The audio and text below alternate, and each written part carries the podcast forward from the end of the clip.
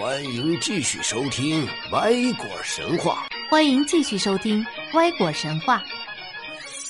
歪果神话颠覆性解读西游，结合时事，脑洞大开，观西游谋略，品百态人生。神仙，神仙，什么是神？什么是仙？《西游记》里，天庭是一个重要的单位。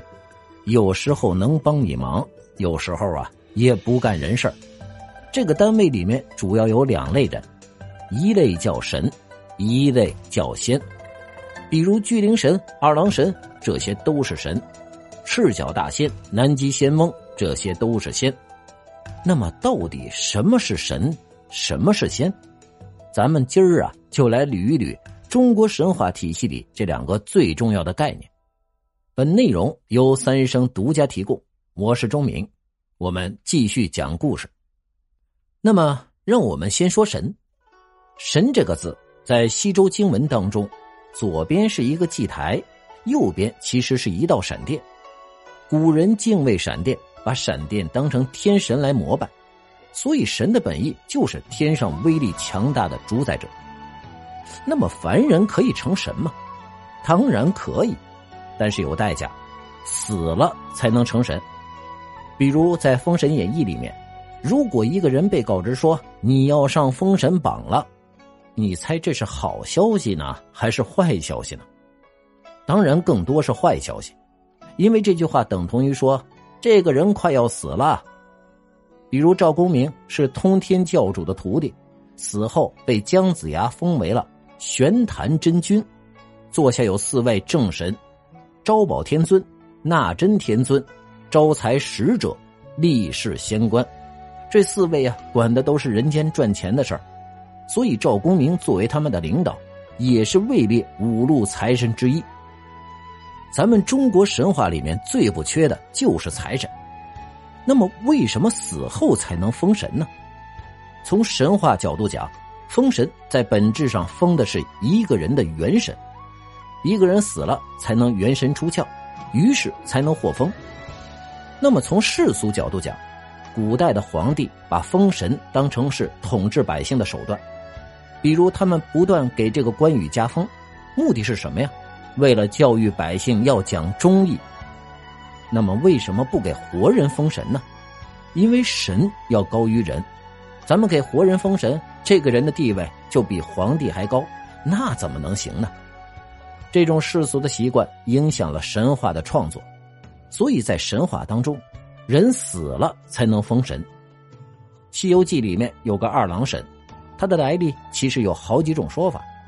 有人说是四川都江堰的建造者李冰的儿子李二郎，跟随父亲治水，有功德于民，所以死后封神。还有一种说法是，隋朝四川嘉州太守赵玉，赵二郎。曾经在嘉陵江斩杀蛟龙，还曾治理水患，所以死后封神。他的神庙就在四川灌江口，所以二郎神又叫灌江口二郎显圣真君。这些说法呀，在明朝和一个民间传说混在了一起。这个传说是讲，玉帝的妹妹思凡下界，嫁给了凡人杨天佑，生下了儿子杨二郎，所以《西游记》里面的二郎神。就是这多个故事的混搭，他姓杨，是玉帝的外甥，同时家住在灌江口。总之啊，历史上的李二郎和赵二郎都是死后封神，这个就是二郎神的由来。那么说完神，我们再来说仙。《书文》里面说，仙，长生仙去，是凡人通过修炼长生不老，飞身而去，这个就叫做仙。但其实呢。仙分为五等：天仙、神仙、地仙、人仙、鬼仙。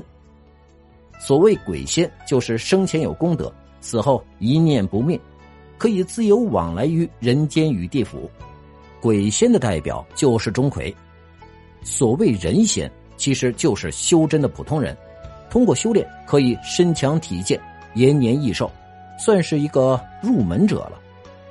所谓地仙呢，就是再高一个层次，可以长生往世、逍遥自在。西游记》里面的武装观观主镇元子，就是搞人参果种植的那位，他被称为地仙之祖。武装观看上去就是个平常的道观，不像是什么世外仙境。这是因为地仙他们是入世修炼的。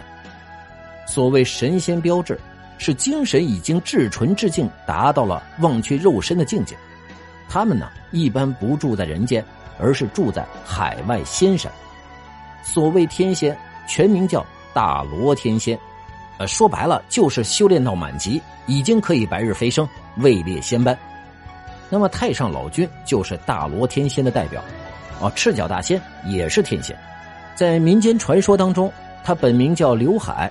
和狐仙胡秀英结为了夫妻，后来经过汉钟离和吕洞宾的点化，修成正果，被玉帝招上了天庭，于是成仙。